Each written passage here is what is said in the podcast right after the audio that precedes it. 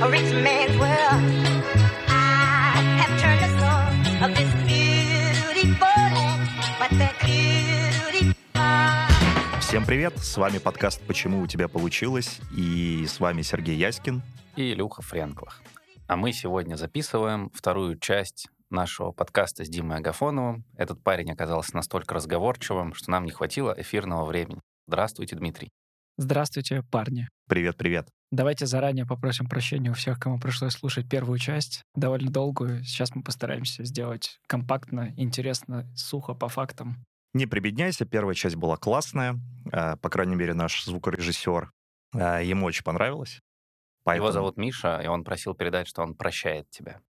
Спасибо большое. Миша, привет. Если Я- будешь кашлять, сука. Нет, сегодня я... Вот, это было наиграно, конечно же. Сегодня кашлять я не должен. Попробуем поговорить сегодня побольше, поменьше тебя слушать, ты уж прости. Мы сегодня тоже будем немножко включаться. э, С удовольствием. Да, и давайте сразу не будем тянуть время и начнем. А, Я чуть-чуть напомню, Дима рассказал нам чудесную историю своего становления. Это очень долгий и интересный путь.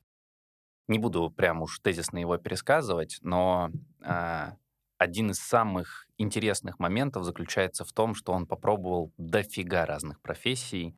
Там были маркетинг, продукт, э, собственный бизнес, HR, кажется, связи с общественностью, Много чего было.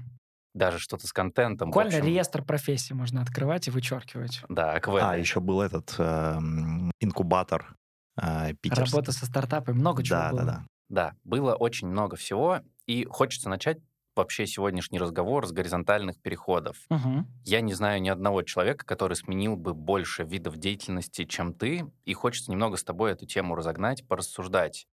Э, Вот ты, ты в этом, считай, гуру такой. Э, Во-первых, ты много переходов сделал, во-вторых, эти переходы тебя привели к такой топовой позиции. А Для меня, например, это удивительный пример, потому что я смотрю на это так. Если ты много переходишь горизонтально, не переходишь между компаниями в рамках какой-то одной стези, а именно меняешь профессию, ты, как правило, переходишь либо на тот же самый уровень, на котором ты находишься, либо даже чуть ниже. Я таких примеров знаю много.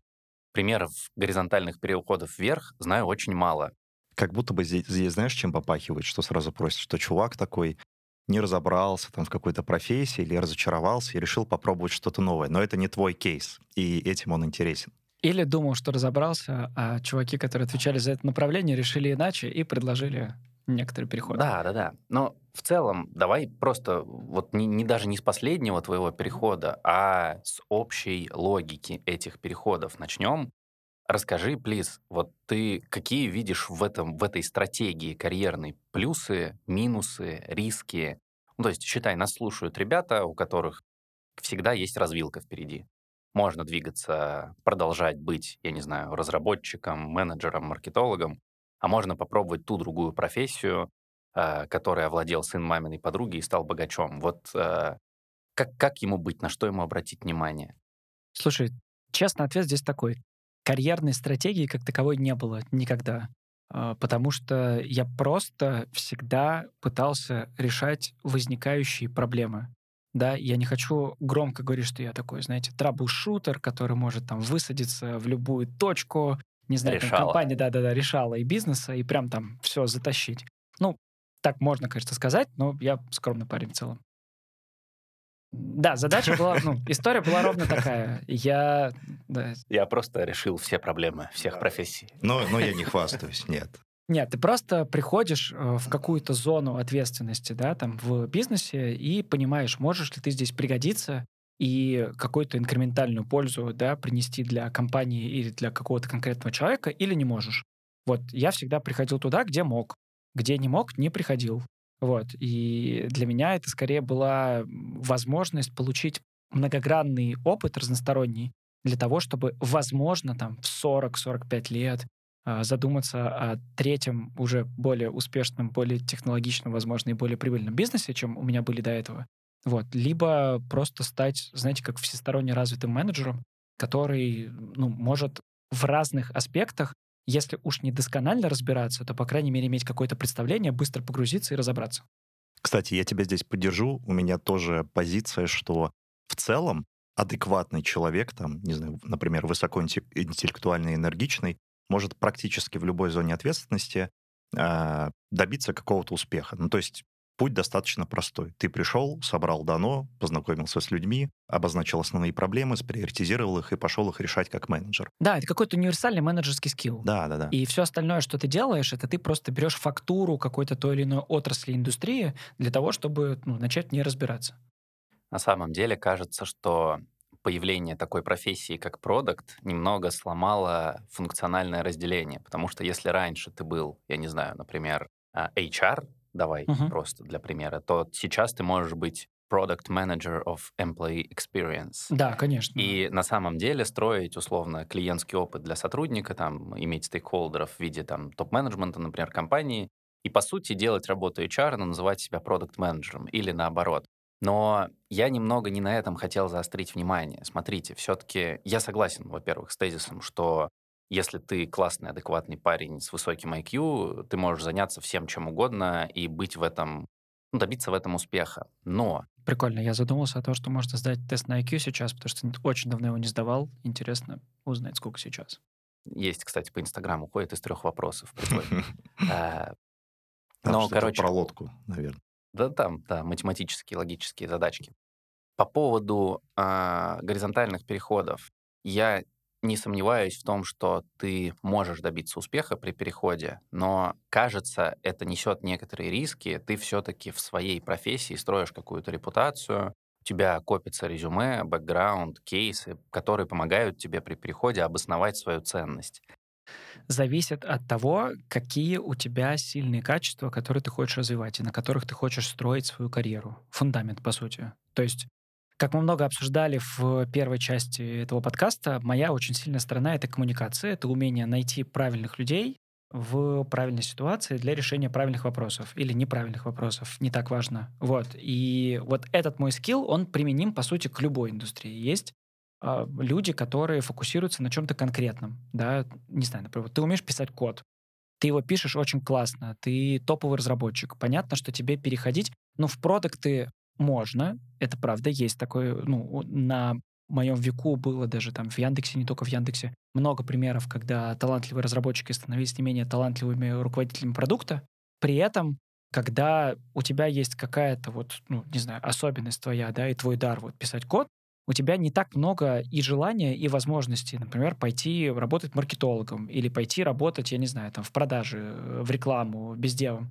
Вот. То есть зависит, еще раз, от того, какая у тебя сильная сторона и как ты можешь и можешь ли вообще в разных индустриях ее применять. Это не универсальный рецепт. Иногда бывает так, что ты, правда, не можешь. И поэтому твоя карьерная траектория должна строиться исключительно вот в одной какой-то предметной области. Наверх ты растешь вот от э, джуна до руководителя SEO и так далее. Слушай, а попробуй сейчас ответить не как э, Дима Агафонов, а как HR, как Мгм. представитель именно HR-комьюнити. Я, например, глядя на ребят из HR, понимаю, что они все-таки действуют по каким-то учебникам, по каким-то укладам, есть какие-то правила там в рекрутменте, когда ты все равно сканируешь условное резюме человека и делаешь о нем какие-то выводы. И я даже немного это дело перенимаю, если я вижу, например, в резюме, что человек там по году работает в каждом месте, я делаю о нем определенные выводы. И если он там поменял 15 профессий, я тоже могу сделать негативные выводы. При этом, если он это сделал там до 25 лет, искал себя, it's okay, это даже в плюс. Но если он после 25 лет там то один, то другой, то третий, у меня бы были вопросы. А с точки зрения вот HR, может быть, практик на рынке, как это Ты воспринимается? абсолютно прав. Я хочу тебе сказать, что, скорее всего, с моим вот честным прям совсем резюме, если просто записать все то, что я озвучил да, в первой части подкаста, я думаю, я вряд ли, ну, там, быстро и без проблем найду себе какую-то работу, если я В буду... холодную. Да, в холодную, если я буду куда-то и плавиться. Моя, скорее, идея в том, чтобы своими какими-то успешными кейсами, которые становятся большими и значимыми на рынке, потому что рынок на самом деле довольно маленький, и ярких, талантливых людей там знают э, по именам, в лицо, неважно как. Вот, яркими кейсами просто застолбить за собой репутацию надежного человека, который решает проблемы. Да, и там, не знаю, выращивает бизнесы или наоборот как-то оптимизирует бизнесы. Вот в этом месте. В стандартной ситуации, конечно, ты абсолютно прав. Э, Рекрутер берет резюме, он там смотрит на то, насколько человек лоялен был предыдущим компаниям как по сроку работы, по стажу, да, так и по э, какому-то карьерному продвижению. И, конечно, здесь в этом месте могут возникать ну, потенциальные ошибки, когда упускаются какие-то таланты. В этом месте я скорее предпочитаю ну, каких-то более-менее э, более-менее какие-то адекватные резюме, сразу приглашать ребят на, на собеседование, на какое-то знакомство, на какую-то встречу, чтобы более подробно поговорить об их опыте. Мне, честно, не так... Ну, понятное дело, есть какие-то маркеры объективные, по которым можно э, людей в ту или иную корзинку класть. Да, например, если ты ищешь человека э, решать какие-то операционные задачи, связанные там с развитием бизнеса и чиселками, то понятное дело, что тебе интересны консультанты, да, ребята с опытом там в четверке, в тройке и так далее. Ну, просто какие-то стандартные шаблонные, как это сказать, матрицы, где ты соотносишь профессию и какие-то скиллы. Если тебе интересен маркетолог, то, понятное дело, ты будешь смотреть людей, которые работали в маркетинг-агентствах или которые делали какие-то ивенты, о которых ты слышал, которые тебе нравились, а, которые были какими-то яркими э, статусными событиями да, на рынке, про которые ты там знаешь. Вот. И, конечно, там, давай 80 на 20 по Паретто здесь попробуем. 80, в 80% случаев это работает, и ты отсекаешь тех, кто нерелевантен. Но 20%, конечно, это всегда какие-то потенциальные ошибки, которые ты никогда не узнаешь, э, случились бы они или нет, если бы ты человека не отсеял просто по бумажке резюме, потому что вуз не тот или, там, не знаю, слишком часто менял э, компании. Вопрос про тебя в этой части. Сколько у тебя знакомых, которым ты можешь написать, ну, я не говорю друзей, да, а просто знакомых в топовых российских компаниях сейчас? Ну, то есть порядок. Слушай, достаточно. Ну, я не могу сказать там, что какое-то количество, да, их... Ну, то есть сотня ну, да, наверное, 100 человек есть, которым я могу в разных абсолютно компаниях написать, э, спросить какие-то референсы на человека, uh-huh. э, не знаю, там просто встретиться за кофе или там за завтраком, обедом, ужином, поговорить про их какие-то процессы, про их какие-то нововведения. То есть такой обмен опытом устроить. Ну, я думаю, да, наверное, 100 плюс человек есть. Мне плюс просто... всегда есть Facebook, который, ну, давай, когда у тебя есть в, там, в описании твоего профиля какая-нибудь большая должность и известная компания, даже когда ты в холодную пишешь кому-то на Фейсбуке, то тебе, как правило, стараются отвечать. Вот, возможно, тебя вежливо сольют, но, по крайней мере, ответят. Поэтому тут, э, как это, зачетка, которая работает на тебя через какое-то время. Короче, я к чему? А, кажется, что когда есть вот эта суперсила в коммуникациях и есть какой-то нетворк, ну, там, у Димы, например, 100 человек, то в целом вот этот вопрос а, про переходы горизонтальные, как будто он уже такой вторичный. Ну, типа... Нет, я скорее тут не соглашусь с тобой, Серег. Я, я бы, да, я бы рассуждал так. Есть в каждой компании своя специфика.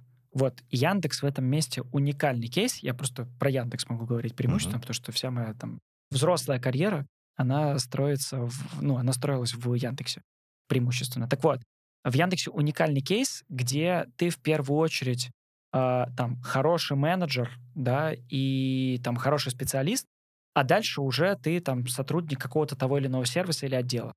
Поэтому э, вся специфика компании, она как раз-таки в том, что людей могут из разных мест переставлять в другие какие-то команды, без потери эффективности, возможно, даже с увеличением эффективности. Слушайте, да я вижу такое в корпах крупных, не только в Яндексе, но м, я даже другой вывод здесь делаю немножко. То, что ты говоришь про Яндекс, справедливо, безусловно. Да, если... где-то просто этого нет, где-то очень такие стандартные подходы да, про да. рост снизу вверх. Но если говорить про личную стратегию, то есть смотреть не от компании, а от человека. Вот есть наш какой-то слушатель, ему там 20-25 лет, он думает, как ему поступать дальше. Кажется, что если есть э, суперсила в нетворкинге, для тебя горизонтальные переходы — это переходы через знакомство, не в холодную с рынок, то есть вряд ли ты будешь менять работу. Через знакомство и все-таки успешные кейсы. От того, что ты много кого знаешь, но ты при всем при ну, этом не деливеришь, ну, толку мало. Кажется, что успешные, да, даже не самые яркие кейсы ты сможешь продать как более успешные, если Нет, ты давай, умеешь... давай все-таки говорить не про Нет, умение. Дима так не будет делать. Давай, Нет, давай. Дима, Дима, давай все-таки рассказывай рассказывать и рассчитывать на то, что нас слушают не только люди, которые умеют красиво упаковывать свои кейсы, даже если там ничего нет, а ребята, которые реально дают результат.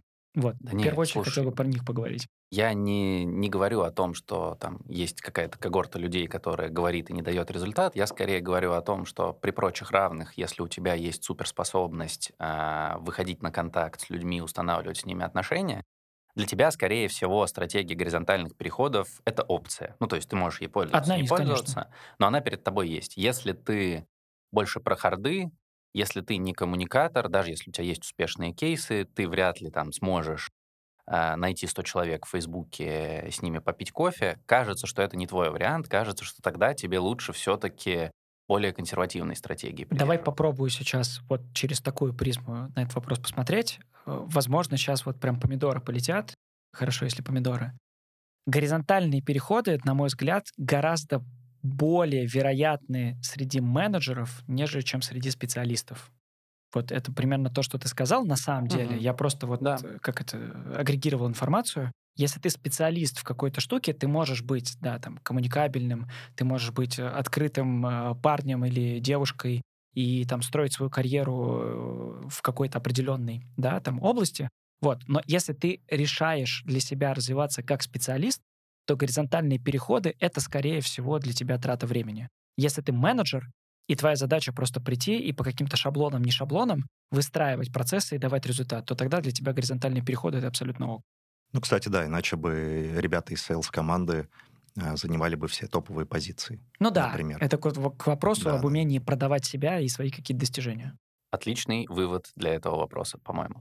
Спасибо. А, да. Слушай, ну, я предлагаю тогда перейти к непосредственно твоему уже примеру. Мне очень интересно поговорить про твой последний переход в HR. Мгм. А, объясню немного, почему, там такой короткий ликбез. Я просто достаточно много сам сталкиваюсь с HR, потому что я в том числе в компании за трансформацию отвечаю, и ну, очень сильно соприкасаюсь с оргдизайном, с CNB, там, с мотивацией. В общем, я немного тоже за последние пару-тройку лет успел в эту сферу погрузиться. И, к моему удивлению, она оказалась сильно сложнее, чем я думал. Ну, то есть, когда ты смотришь... Внезапно. Когда ты смотришь на HR со стороны, ты такой, ну, окей, там надо, наверное, что-то нанять, зарплату заплатить, документики оформить. А на самом Трудовую деле... подписать и вечеринку сделать на Новый год. Да-да-да. На самом это не деле это не совсем так. Это тоже, но там под капотом очень много всего.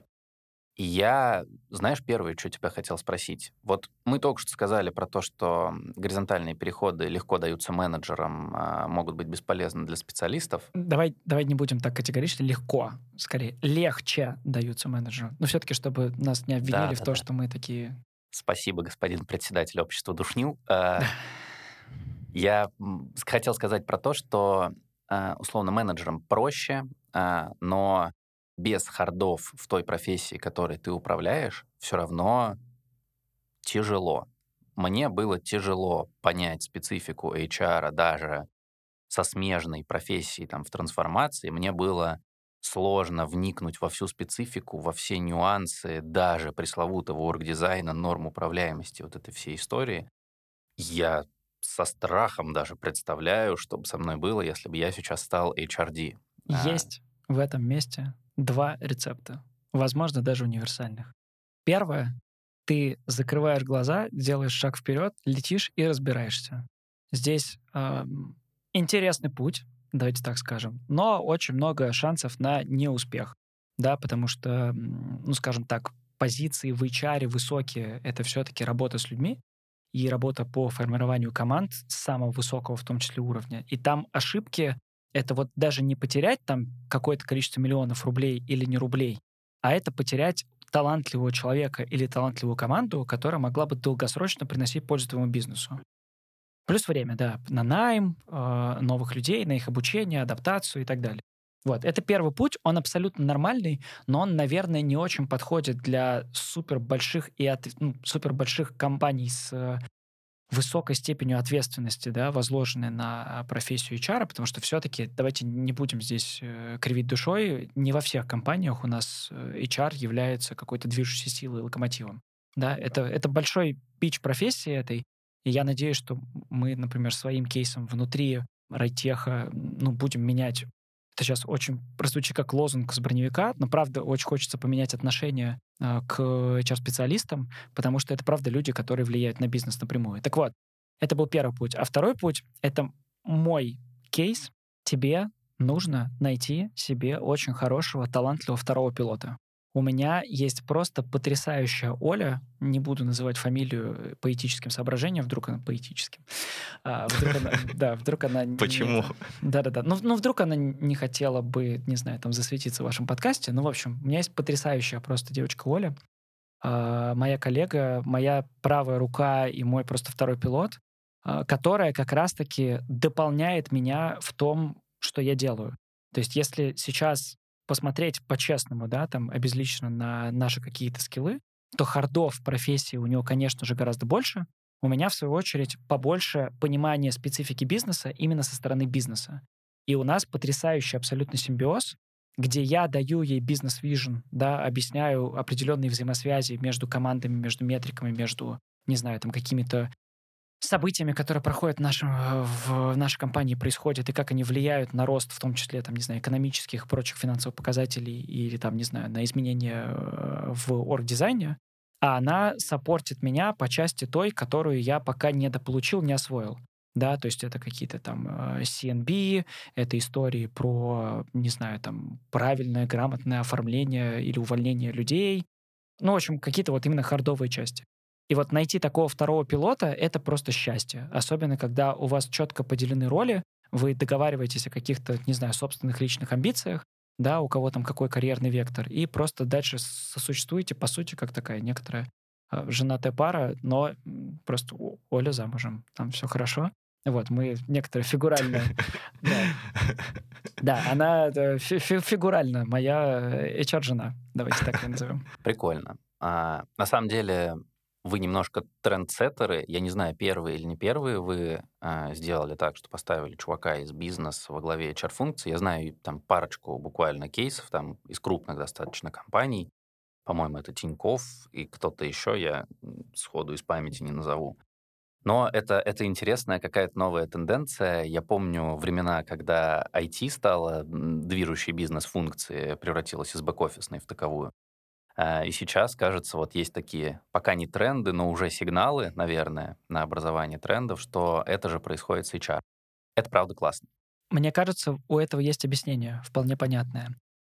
Сейчас очень из-за демографической ямы, из-за да. событий, которые происходят у нас в стране, из-за разных финансовых э, сложностей, с которыми сталкиваются люди, из-за экономики, в общем, из-за многого набора факторов, Сейчас обостряется борьба за таланты.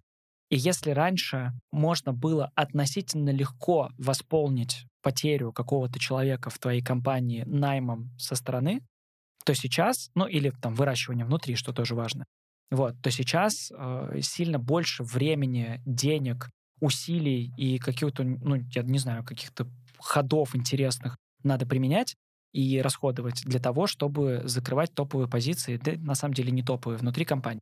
И если у тебя в этот момент люди перестают быть строчками в Excel, да, там списки сотрудников, где тебе надо, ну, просто правильно формулы расставить для того, чтобы посчитать им справедливую компенсацию, а потом дальше, естественно, это, ну, не только строчки в Excel, естественно, с этими людьми а, проводить какие-то беседы, работать над их развитием, да, ну, короче, когда у тебя вот этот процесс, который годами выстраивался по шаблону, сейчас сталкивается с такими трудностями, тебе нужно делать так, чтобы люди, которые отвечают за формирование команд, они очень точно понимали бизнес, куда он идет, в каком направлении и с какими сложностями он сталкивается.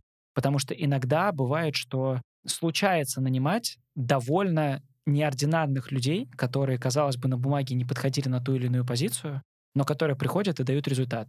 И это можно сделать только на какой-то чуйке, когда ты очень хорошо понимаешь, как устроены процессы внутри именно бизнесовой части компании. Поэтому, я думаю, такой тренд, он во многом этим обусловлен. Есть э, скорее не вопрос, а кейс. Давай представим, что сейчас внутри Яндекса есть молодой чувак, очень талантливый, с какими-то подтвержденными результатами. Например, Сергей его зовут. Э, например, Сергей. И есть Дима Агафонов, HR-директор, Райтеха и так далее. И по сути, ты на него немножко сверху вниз смотришь, есть там какие-то процессы ревью с точки зрения там, возможности его апгрейда там, по профессии и так далее. Какие требования у тебя, например, лично есть к этому человеку, чтобы ты такой, блин, он классный, его точно надо продвигать куда-то внутри компании? Ну, во-первых, очень не хочется, чтобы меня запомнили как человека, который смотрит на кого-то сверху вниз. Это, конечно же, не так. Я, А. я имел в виду, что все равно ты в какой-то мере оценивающий человек в этой части, Да, конечно. который должен вынести вердикт. Там, например, подходит он, не подходит для промоушен. Слушай, если честно, э, у тебя здесь несколько составляющих. Первое, у тебя команда и бизнес сама гласно-негласно выбирает определенного лидера. Да, у тебя внутри каждой команды есть человек, который ее тащит. Он может быть не руководителем этой команды официально, но он как бы у всех на радарах, у всех на слуху, потому что он приходит на важные встречи и репортит, потому что он лучше всех разбирается да, в э, вопросе. Он э, освещает результаты деятельности всей команды на всю компанию, потому что вот ему доверили это право, потому что, не знаю, там он лучше всех умеет в публичные выступления. Или, опять же, он может на абсолютно любой вопрос ответить, самый каверзный, и другие люди не так уверенно себя чувствуют, и поэтому вот выдвигают его, номинируют, по сути, на то, чтобы быть э, там формальным или неформальным лидером. И вот наблюдая за вот этими командами и погружаясь, собственно, в жизнь компании, ты таких людей просто подмечаешь и, что называется, берешь на карандаш. Вот. Дальше. Есть э, такие понятные тоже процессы, которые выстраиваются по учебникам, как работа с хайпо, хайпро. Да, это история про то, что вы по, в первую очередь, формальным, но и в том числе по неформальным критериям определяете внутри компании, как правило, это 10, максимум 15% сотрудников, которые ну, в советское время это называлось кадровый резерв, да, возможно, там в российской Мы, мы сейчас тоже. так называем, кстати. А, ну вот да. Ну вот, короче, где-то называется кадровый резерв. Да, это люди, которые потенциально могут расти внутри и в случае чего занимать э, позиции выше, чем они занимают их сейчас, если произойдет что-то в компании. Там, я не знаю, откроется какая-то новая значит, должность или появится какой-то новый проект, или, ну, руководитель в том числе уйдет, не знаю, там, от перехода в другую компанию до пенсии, чего угодно. Так вот, значит, хайпо хайпро — это вторая, э, второй аспект, которым необходимо работать для того, Не чтобы... очень понятно. То есть первое понятно, прозрачность и публичность человека, что все понимают, что он классный. Да. Это очевидно.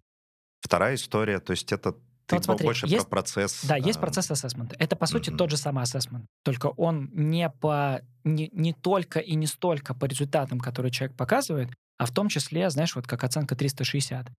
Ты наводишь справки, ну, по разным методикам абсолютно тоже понятным, насколько человек э, является лидером вот в коллективе, да, насколько к его мнению прислушиваются, насколько а, он может отвечать за всю команду, да, насколько его признают как лидера.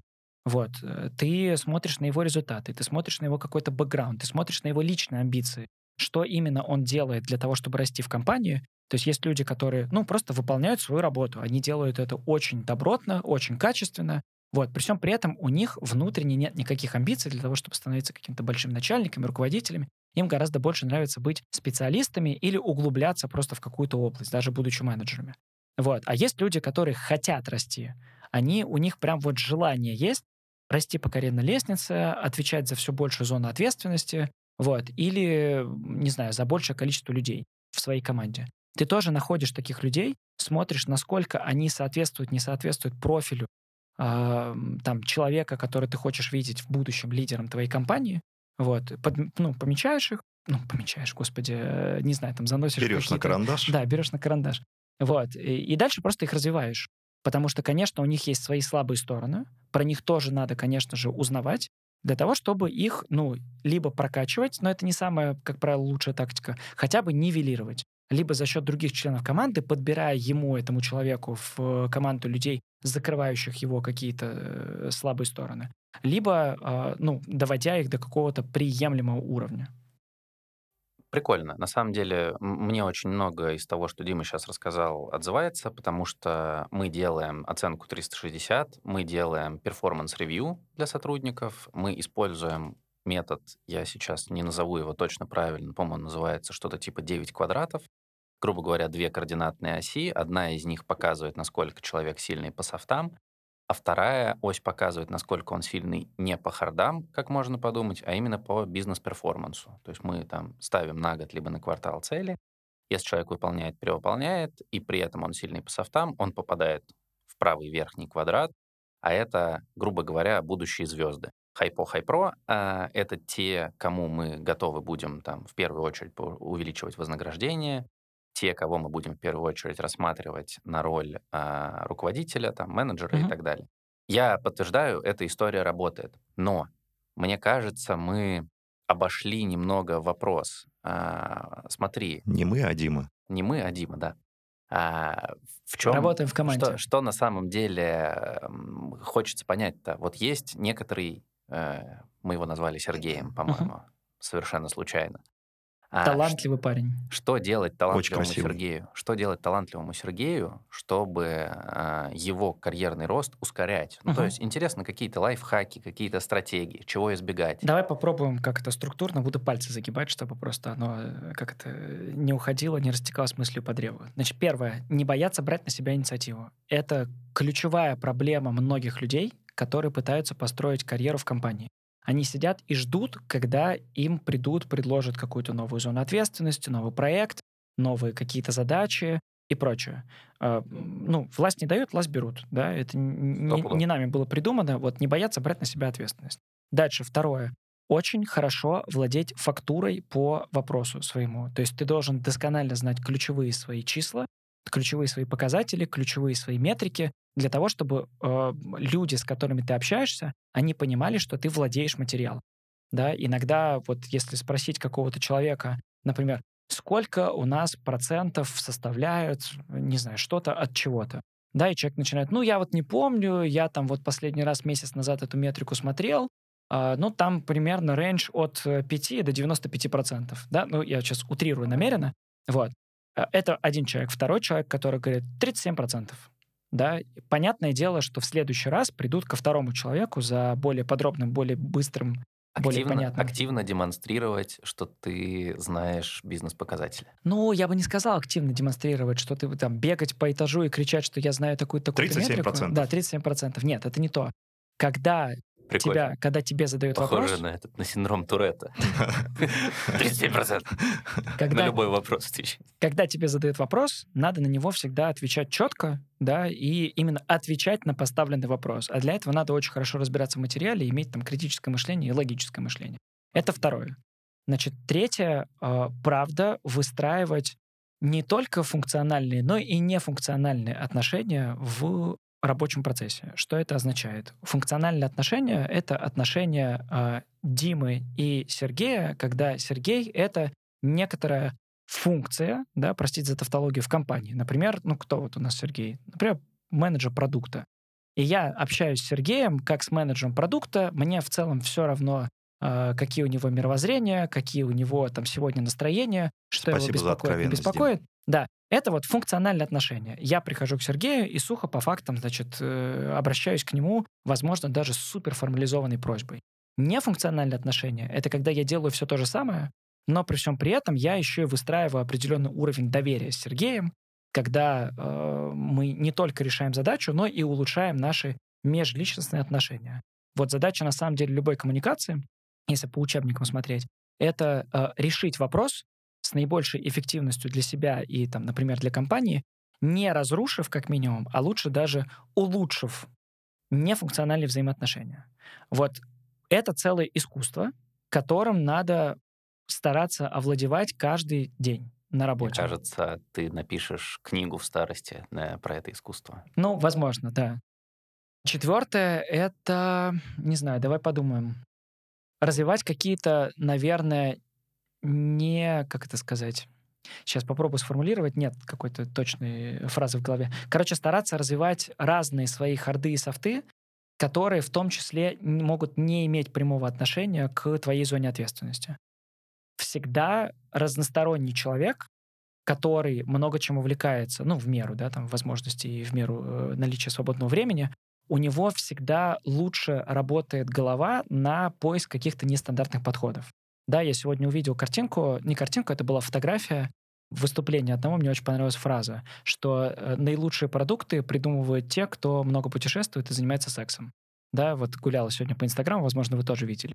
Это некоторая такая, ну, сжатая и очень, эм, как это сказать, формулировка для заголовка, но она на самом деле говорит об одном, что чем шире у тебя кругозор, чем больше тебе э, вещей интересны, искренне интересны, э, ну, там, происходящие вокруг тебя, тем быстрее, качественнее и более оригинальным способом ты найдешь нестандартное решение для проблемы. всегда э, ценны люди, которые нестандартно решают проблему. Вот, наверное, давайте четыре остановимся, потому что пятый я уже не придумываю, сейчас буду просто бушить. А какие-нибудь, ну, все-таки из софтов, ну, даже не из софтов, а какие-то личностные качества человека? Или они у тебя решаются в рамках первого, второго пальчика? Ну, слушай, Ну, не вот знаю, это, что он это там- ровно про нефункциональные взаимоотношения, да, то есть э, очень сложно представить, что кто-то, ну, конечно, такие примеры есть, да, опять же, не будем кривить душой, но вот если на больших данных посмотреть, люди, которые прям токсичные, люди, которые, не знаю, там обесценивают работу других, идут по головам, не знаю, ведут себя как-то некорректно по отношению к другим, они редко когда строят большие карьеры и приносят много пользы в компании. Вот если посмотреть на дистанции, да, вот есть такой, например, э, тест Хогана, который, м, значит, построен на том, что ты через ответы на ряд вопросов, их там очень много, ты, по сути, определяешь э, то, какие у тебя внутренние установки ценности, с одной стороны, то, как тебя видят, да, э, зеркально, там, э- эти твои какие-то жизненные приоритеты, как их оценивают со стороны, и третье — это то, как ты ведешь себя в ситуации стресса, в ситуации защиты и в ситуации нападения. Это я сейчас очень вот буквально в нескольких там фразах описал этот сложный тест. Суть его в чем? Человек ходил в, если я не ошибаюсь, 70-х годах. Вот сейчас прям зря полез в эту тему, потому что фактологию помню очень плохо, а сейчас буду этим самым не владеющим э, как раз-таки фактурой, возможно, э, значит, специалистом. Но, допустим, в 70-х годах э, интервьюировал огромное количество американских компаний э, и сотрудников, и SEO для того, чтобы, по сути, понять, вот сейчас зафиксирован какой-то список SEO крупнейших компаний, что с ними будет через несколько там десятков лет. И компании, в которых SEO или там какой-то управленец разрушал доверие между собой и командой, и между членами команды, вот они долгосрочно были либо уволены, либо компанию покидали, не добившись успехов, и так далее. То есть это говорит о том, что ты, будучи каким-то агрессивным, токсичным, злым человеком, там, не знаю, обесценив вот и много-много слов, которые я сказал до этого, ты локально и тактически свою задачу сегодня решишь, но долгосрочно ты карьеру вряд ли свою построишь, потому что рано или поздно ты будешь зависеть от команды и от каких-то конкретных людей, а ты отношения с ними разрушил. Я думаю, многие сейчас, услышав фразу про то, что токсичные ребята, они добиваются успеха, подумали о том, что нет, неправда, я знаю примеры, вот этот Джобс, Вася. Тиньков, Да, еще кто-то. это, это хрень. Ребят, я тут полностью поддержу Диму. То, что мы видим, это ошибка выжившего. А, Есть примеры, которые противоречат, но это не опровергает саму логику. Это скорее исключение, нежели чем правило. А, Про, про ошибку выжившего это, это прям вот э, есть классический пример, когда ты в другой стране встречаешь человека, которого ты знаешь, ты говоришь мир тесен. Но чтобы рассуждать об этом рационально, подходи к каждому человеку, которого не знаешь, и говори мир не тесен. Тогда ты поймешь, насколько это ошибка. А, Вот здесь то же самое. Очень много токсичных ребят провалилось, были уволены, все продолбали и так далее. И только единицы чего-то добились. Ни в коем случае не, не стоит их брать, по крайней мере, как пример для себя. Это будет самая фатальная ошибка. И то это скорее стечение некоторых рандомных обстоятельств, которые привели этого человека к успеху, нежели чем какая-то долгосрочная его личная стратегия быть вот таким говнюком, простите. Интересно. Дим, еще вопрос. Э, Мы чуть касались этой темы в предыдущих подкастах. Э, Короче, тебе 16 лет. Нет, 18. А, Ты со своими текущими знаниями в текущем мире, с текущими там э, родителями условно, начинаешь свой карьерный или какой-то путь в этом мире. Вот тебе 18, но ты пипец опытный чувак. А, Что ты будешь делать? Очень хороший вопрос. Мы говорим про вот 2023 год, да? Да, да, да. Ты вот, вот тебя сейчас пересаживают, ты ре- реинкарнируешься в 18-летнего чувака, который окончил школу. Но первое, я вряд ли буду вкладывать деньги в крипту, Так. вот, потому что, ну, сейчас не самое лучшее время. Меня Почему ты про это первое подумал? Не, ну знаешь, это как типа надо зайти с какой-то, как да, темки. Мы говорим, у нас слово такое прозвучало, темки, темки. Вот. эм, нет, это дурацкая шутка была. Ну пусть оставим дурацкие шутки для того, чтобы у нас был живой подкаст. Значит, э, хороший вопрос. Мне, правда, сейчас надо будет подумать. Давай буду рассуждать э, в прямом эфире. Значит, первое, что бы я делал? Я бы гораздо более внимательно и гораздо с большим усердием я бы копал информацию, анализировал тренды. На самом деле я прочитал одну такую умную мысль недавно, что люди, которые ловят тренды, они сильно меньше усилий прилагают к тому, чтобы добиться успеха, потому что... э, Подожди, да. подожди. Ты Дима Агафонов. Так, я, видимо, не, не на тот вопрос отвечаю, да? Да? ну то есть ты начал про подход рассказывать, а я спрашиваю конкретно, вот ты уже знаешь тренды, ты уже этим занимаешься. Вот что бы ты сейчас начал делать? Ну то есть неужели ты бы такой а, в теле 18-летнего чувака начал что-то анализировать? Ты уже все знаешь глобально. Ну, всё. Что тебе нужно? Выбрал бы направление перспективное, пошел бы просто фигачить. Что Какое? конкретно? Да. Ну, то есть пошел бы ты в Яндекс, например, сейчас стажером, или пошел бы бизнес какой-то делать, там, э, или пошел бы клепать эти люверсы на рекламе. Как, как ты делал, как ты начинал?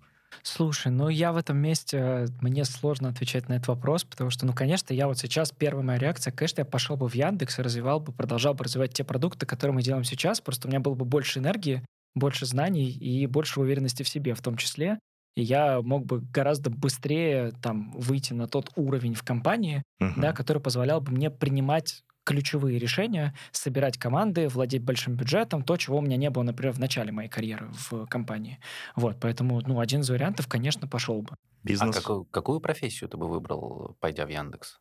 Ты знаешь, честно, я бы, наверное, начал бы с того, чтобы оунил какой-то продукт.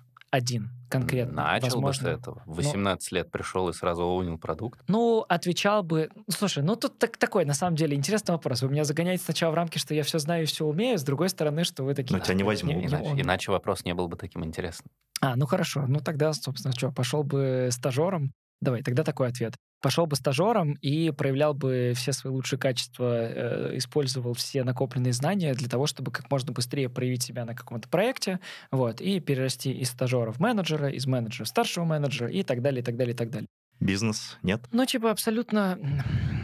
Это был шаблонный, понятный, Мы с дурацкий тобой абсолютно. похоже, на самом деле, ответили на этот вопрос. Мне его Серега задал в нашем первом выпуске. Я в итоге пришел к тому, что я пойду менеджером проектов работать, потому что это профессия с достаточно низким порогом входа. Ну, то есть не, не надо тебе для этого знать высшую математику, надо Вот. просто... Это то, что я хотел сказать на твое возражение и на Серегина. А, Я когда, да, здесь важно раскрыть этот тезис, который я хотел на самом деле еще до этого сказать. Сейчас очень классная есть тенденция, в нее иногда заигрываются, как и во многие, да, там какие-то тренды и тенденции, а, воспринимать любой проект как продукт.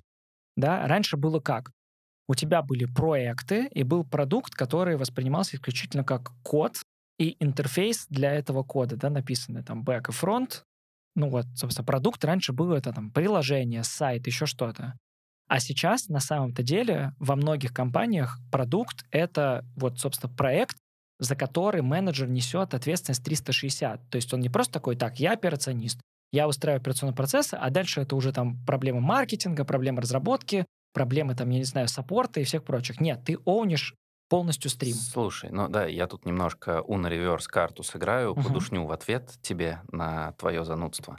Между проектом и продуктом все-таки есть понятная для меня очень четкая методологическая разница. А продукт — это набор ценностей для определенного клиента там, через определенные каналы доставляемых, а проект — это а, перевод чего-то из состояния А в состояние Б. Ну, то есть ты Блин, можешь... действительно задушнил. Не Ну, можешь, ты можешь быть проекта, ты можешь быть там оунером продукта, бу- будь это мобильное, не знаю, Яндекс.Го, например, э, приложение Яндекс.Го. Я, допустим, продукт оунер приложения Яндекс.Го. Мгм. И у меня может быть проект а, внедрить а, оплату поездок промокодами в продукт Яндекс.Го и использовать э, возможность э, делиться промокодами с друзьями, чтобы мой друг Сергей мог пару раз попробовать А я вот, Дима, по-другому понял. Я просто работал в старославянских компаниях, не такие, как Яндекс, и там проект, это правда то, про что говорит Дима, это скорее администрирование, Да. нежели чем вот полный ownership за всеми кусочками, где у тебя, где ты определяешь требования ко всем Это у тебя функциям. гант, Да, строчки да, в да, Excel, да, да, и да. тебе в целом все равно. Подождите. Гант — это как раз таймлайн изменений. Продукт — это набор ценностей. Тебе тоже, да, нравится, как он пытается, вот как буквально со словарем дать дефиниции словам? Молодец, молодец. Да, абстрагируясь от принципа. Я достаточно, достаточно много усилий приложил, чтобы у себя в компании внедрить разницу между этими вещами, поэтому ревностно реагирую. Э, Я скорее не про это. Условно, относиться ко всему как к продукту, я понимаю эту историю, но это скорее про клиентоцентричность для меня. Ну, Ну, да. то есть, Как это противоречит тому, что я говорил до этого? не-не-не, я скорее не понимаю, вот когда ты говоришь про проектный вот этот подход, ты в это вкладываешь не... не... Короче, ты это используешь как антоним продуктовому подходу, как будто бы. Ну, это вот то, про что мы только что говорили с Серегой. Вот представь, что у тебя есть такой классический Project Management Office, где у тебя есть понятная, согласованная внутри компании э, методика оценки проектов, скоринга. У тебя есть там какая-то Excel с формулами, где надо расставить там по десятибальной, пятибальной, какой угодно шкале в строчках в Excel какие-то параметры, которые все согласовали. И дальше твоя задача, по сути, отранжировать проекты, разные продукты, неважно что угодно, а, в компании, значит, от самого приоритетного вниз, и после этого ходить и просто долбать всех, чтобы они случились. Тебе по факту не важно, что там будет сделано вот на твоей конкретной должности. Тебе важно, чтобы у тебя самые топовые проекты случились. Вот, это то, что я вкладываю именно в, вот, в проектный менеджмент. Давайте к теме, ребят. Что-то у нас холивар про профессии Да, начался. Очень классно. Да. Я, просто, да, я хотел выровнять контекст, но, но до сих пор он у меня не выровнялся, потому что, будучи продукт-оунером, ты тоже ранжируешь какие-то активности в своем бэклоге, там, от наиболее перспективной к наименее перспективной, для того, чтобы добиться какого-то бизнес-результата. Я придумал, как вырулить в правильную сторону. Мне так кажется. 18-летний Дима Агафонов не будет заниматься процессными вещами. Он будет заниматься развитием продукта, который приносит, опять же, инкремент в бизнес. В любом выражении. В первую очередь в денежном, конечно, хотелось бы. То есть прийти, построить какие-то процессы, это можно в моей философии и нужно делать тогда, когда ты умеешь зарабатывать для компании деньги, создавая продукты и ценность для пользователя. Вот. Я Ну, бы и не пошел... удельная ценность этих процессов начинает приносить сильно больше, чем это ты бы делал на старте, Да, например. То есть потому сначала тебя- поле должно вырасти с пшеницы, чтобы потом уже оптимизировать там удобрения, там вот, технику именно и так, так. далее. Я бы занимался не процессами, а продуктами. Вот, наверное. Бли- Ближе к фронту, ближе к клиенту. А обучение? Давайте к теме. Ну вот Мгм. 18 лет, ты пошел стажером в. Яндекс там, и определил для себя там целевой продукт, который ты можешь вырасти, да, ин- инкрементально. Мгм. Что еще? Может быть, ты бы начал что-то изучать, э, учиться дополнительно. В- вообще, что с универом? Пошел бы ты в универ? Холиварная тема. Если честно, вот в таком сетапе, который вы обозначили, нет. Если бы я знал, что не будут смотреть на строчку образования, принимая меня на стажировку, да, то нет, я бы не пошел. Тут есть своя ловушка. Понятное дело, что стараются сейчас не придавать большого значения имени вуза. Ну, есть какие-то якорные, да, там, не знаю, вышка, э, МГУ, еще там какие-то, ну, любые другие.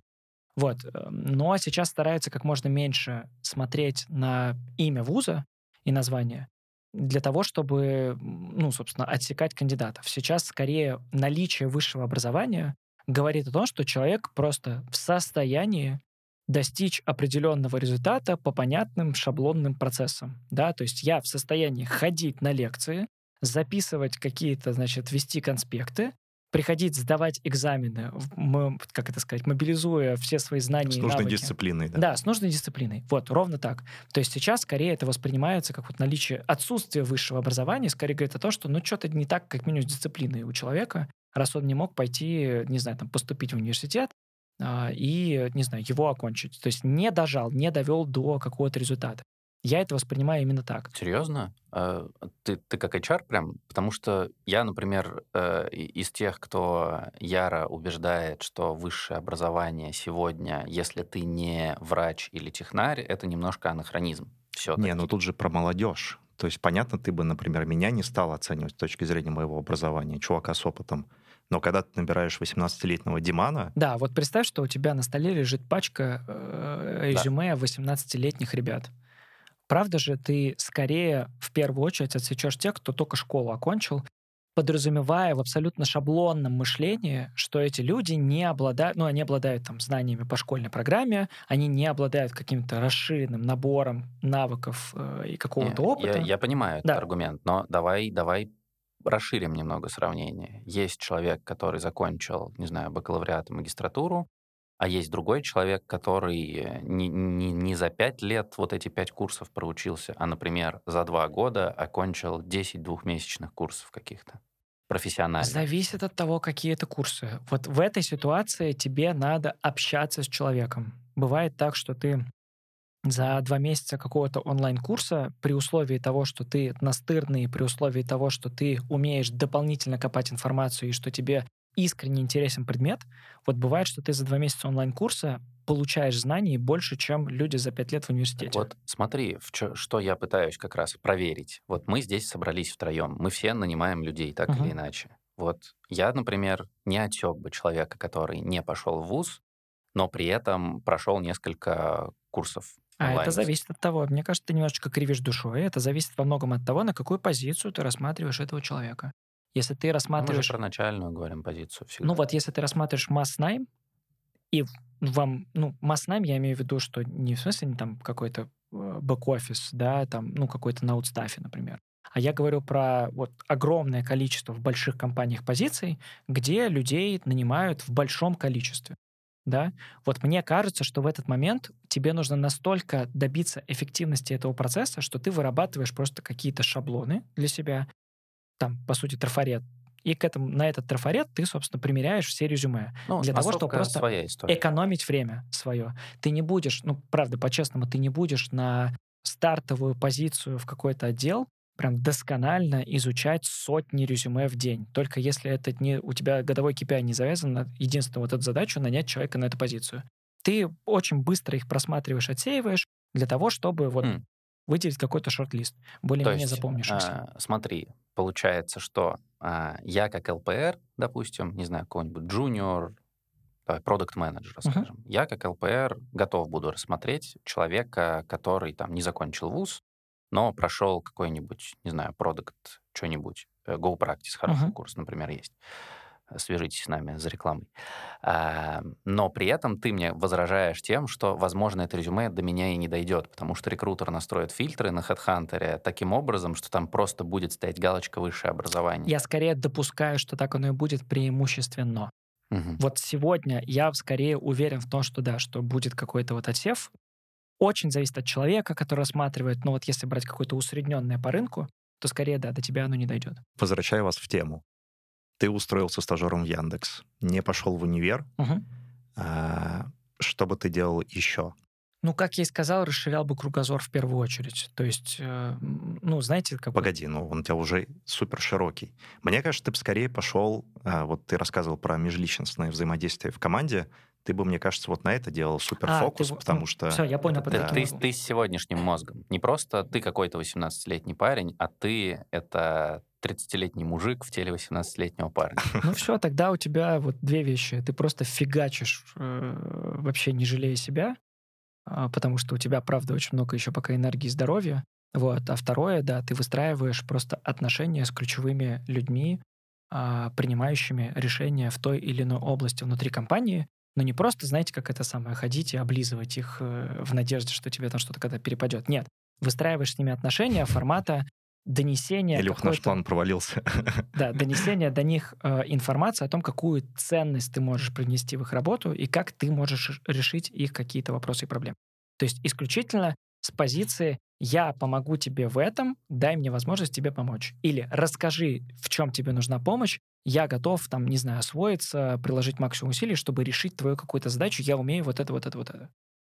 Быть полезным и решать вопросы. У нас прям красная линия такая выстраивается сегодняшнего выпуска. А, Условно, основной hard skill менеджера — это problem solving. Прям вот на- находи Именно проблему и так. закрывай. Именно Не, так. это, это очень просто, но тем не менее, ну, это правда. Банальные прям- вещи зачастую оказываются самыми эффективными. Я прямо вижу, как э, даже у меня там в компании сейчас есть ребята, у которых, которые растут карьерно, есть ребята, которые стагнируют, и растут те, у кого сочетаются ровно две вещи.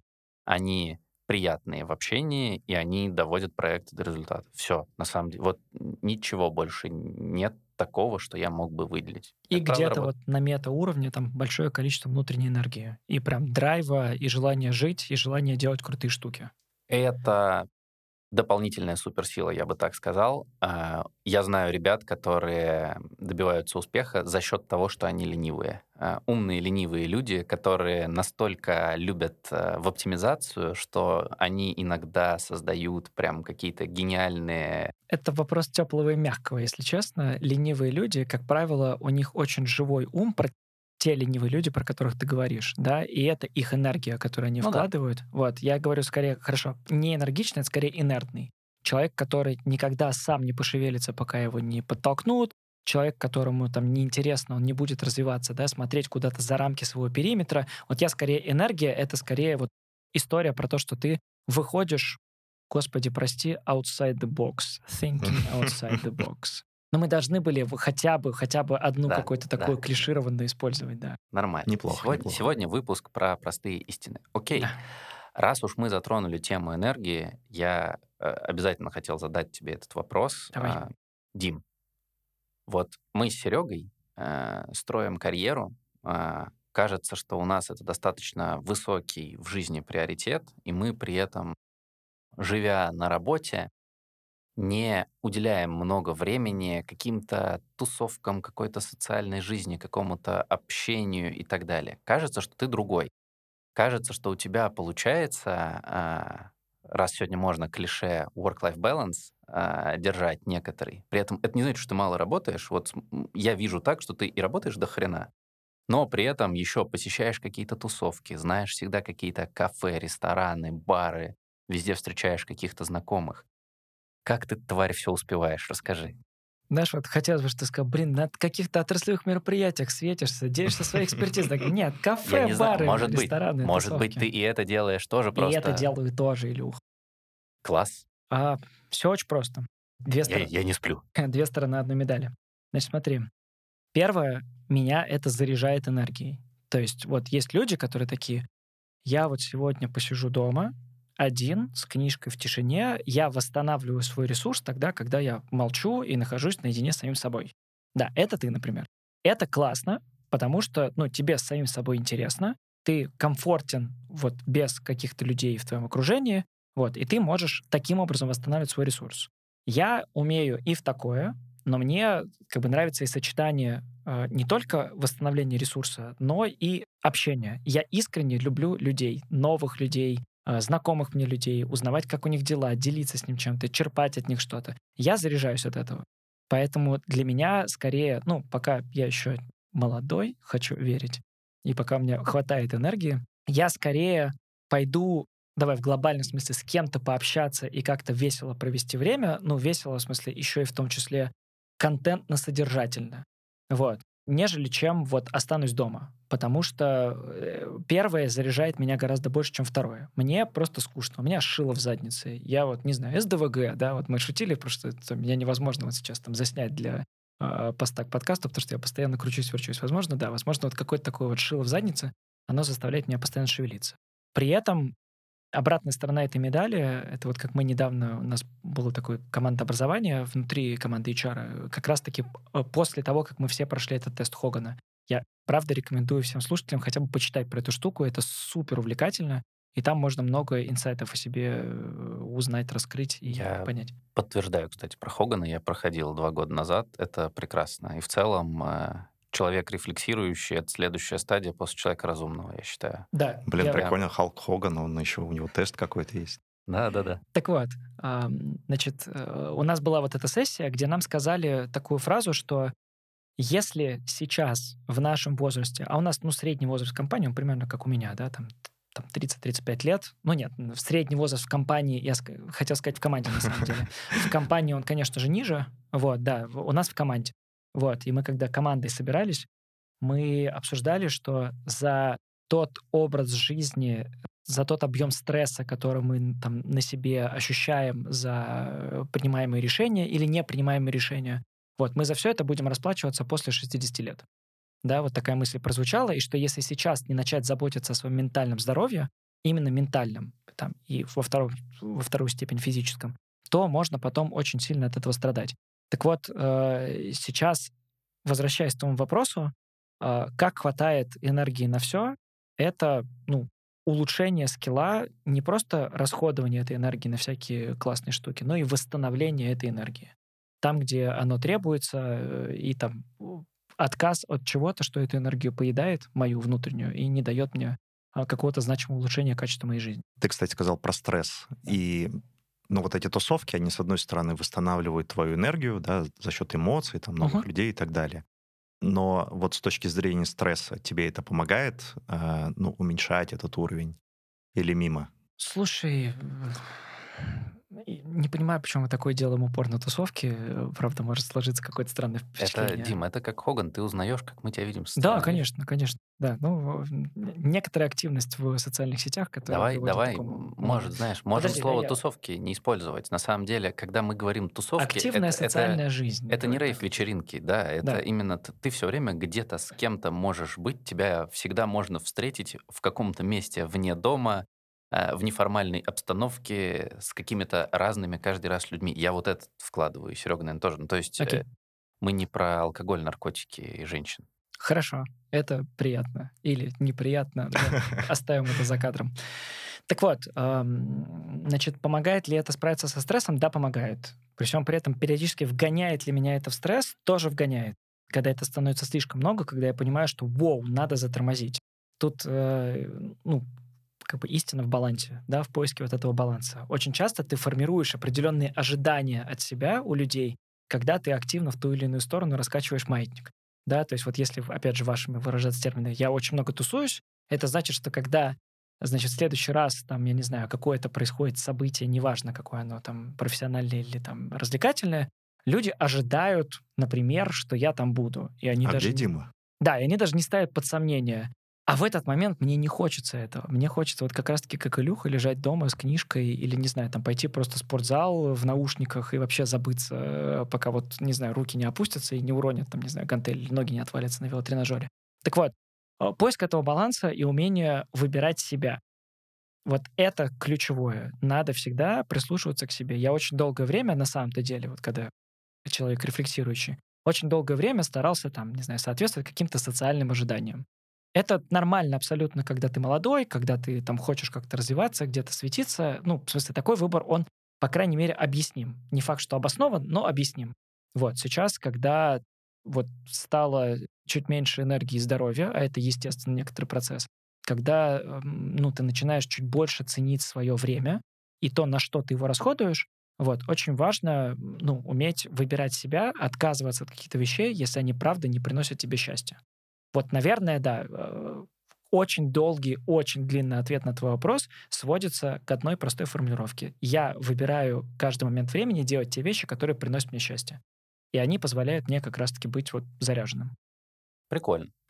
А, Мы затронули тему энергии, Мгм. стресса.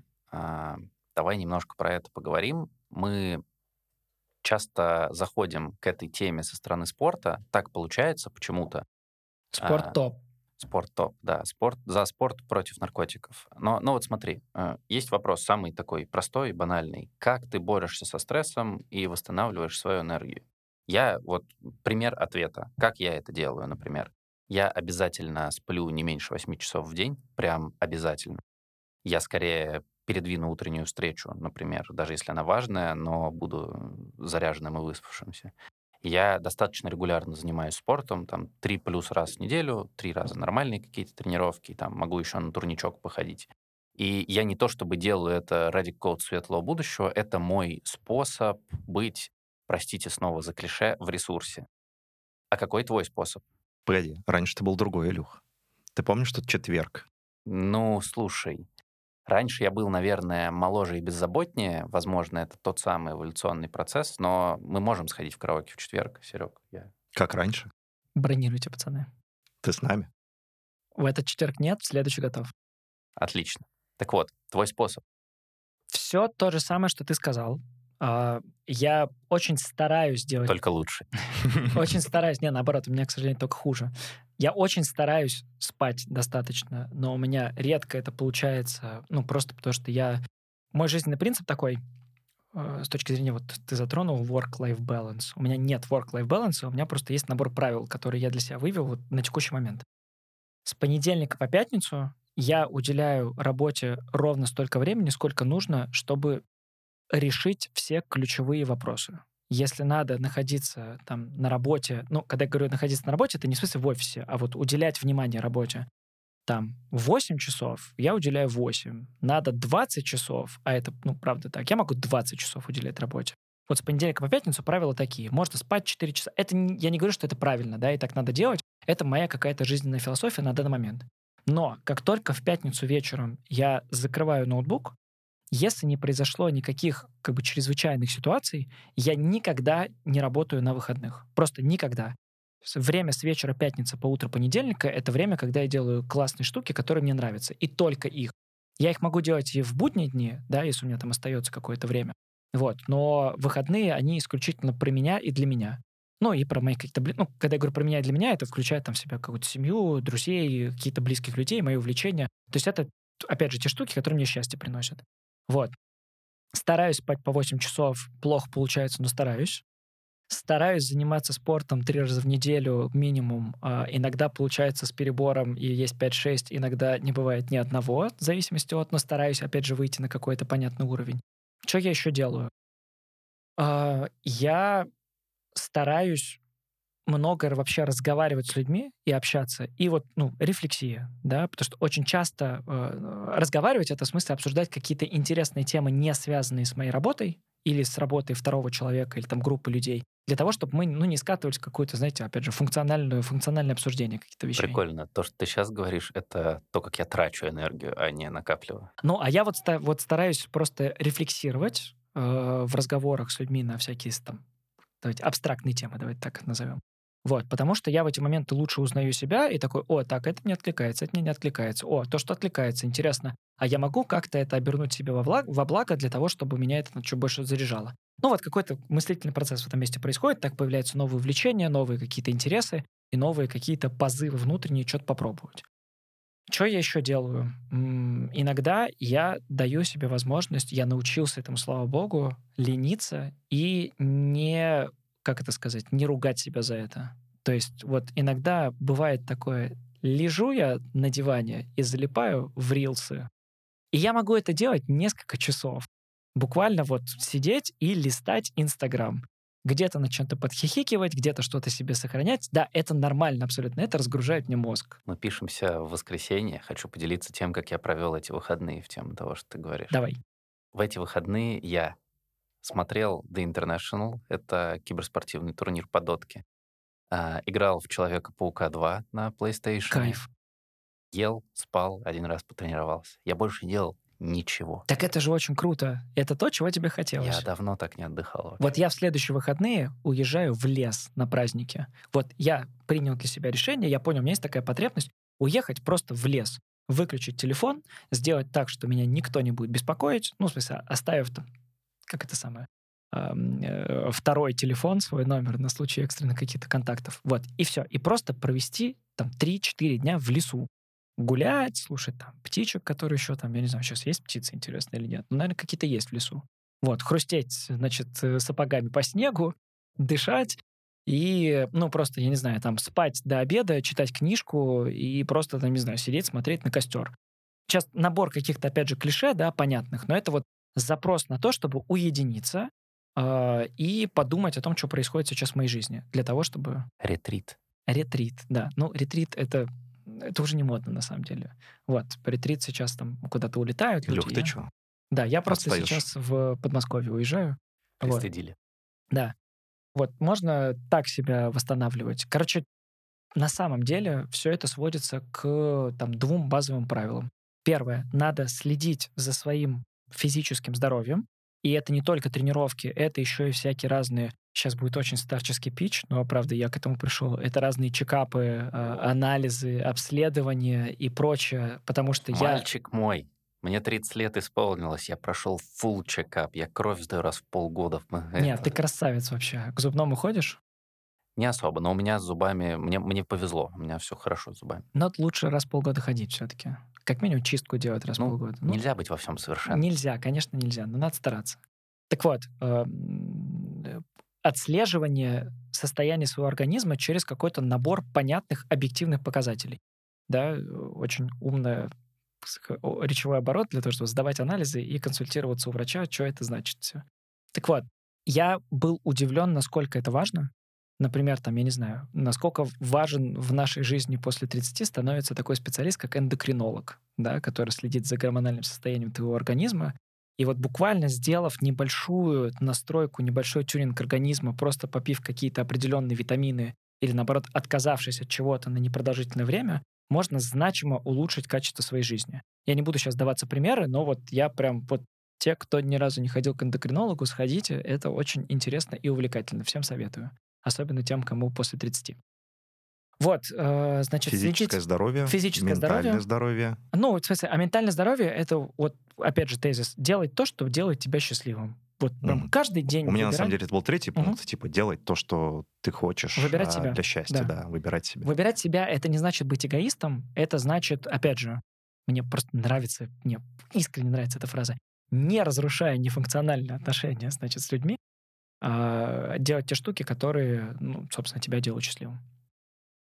Мне кажется, на этой ноте можно закончить этот выпуск, а, чтобы уйти на пике. Уходить на пике всегда важно. Я согласен. Спасибо, парни, большое за то, что позвали. Было очень интересно поговорить в микрофон, послушать себя со стороны в своей голове. Я, правда, на некоторые вещи хочу э, порефлексировать э, из того, что я вам сказал, потому что такой, о, интересно, вот я так раньше никогда не думал, или, во всяком случае, вслух не озвучивал эту мысль. А я Классно. тебе не говорю, это терапия, Дим. Да, терапия. Тебя Пять тысяч. Каждому. Дим, ты классный. Спасибо большое, что пришел. Спасибо, Спасибо. большое, что позвали. Пока-пока. Пока.